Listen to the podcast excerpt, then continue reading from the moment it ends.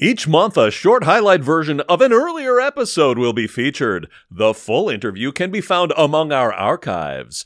Check in next week for a brand new episode of the Bait and Switch Podcast.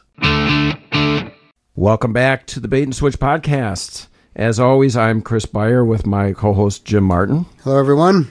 Yeah, I'm uh, getting over a little bit of a cold here uh, this weekend, so I'm not quite 100%. I'd say I'm about 80%.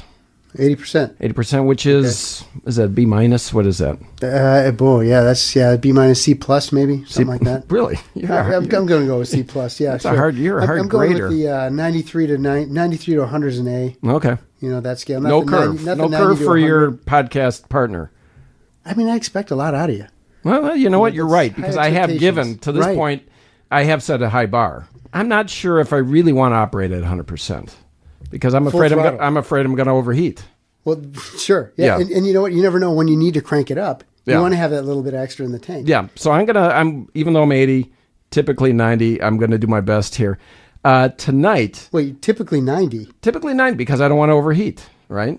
Because if I just go that- 100, I, see, I always thought it was 100, and now it feels like you let me down a little bit. I mean, it feels like there's more in the tank. There is that more I in the haven't tank. seen. There- there is more in the Okay. tank.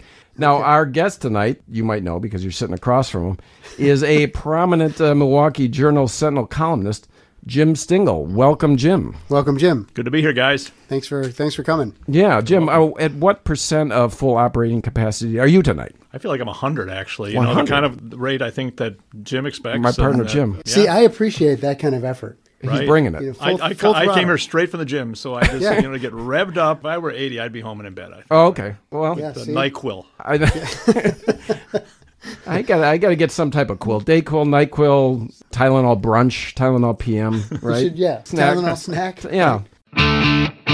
But where do you see the newspaper business 20 years from now? What's going to happen? Well, I think as long as there are baby boomers, there might still be printing presses. In the shorter run, it'll probably go to Wednesday and Sunday papers. Okay. maybe Monday during Packer season. Uh, Sure. You know, and then um, I think we're just going to see the end of the actual printed product that plops on your porch. And I think we're going to see. I mean, it's some our, our Gannett, our current owner, they seem sort of eager for the day when we don't have to worry about trucks and presses and carriers and all that expensive stuff, and just be able to deliver the product digitally, get digital subscribers.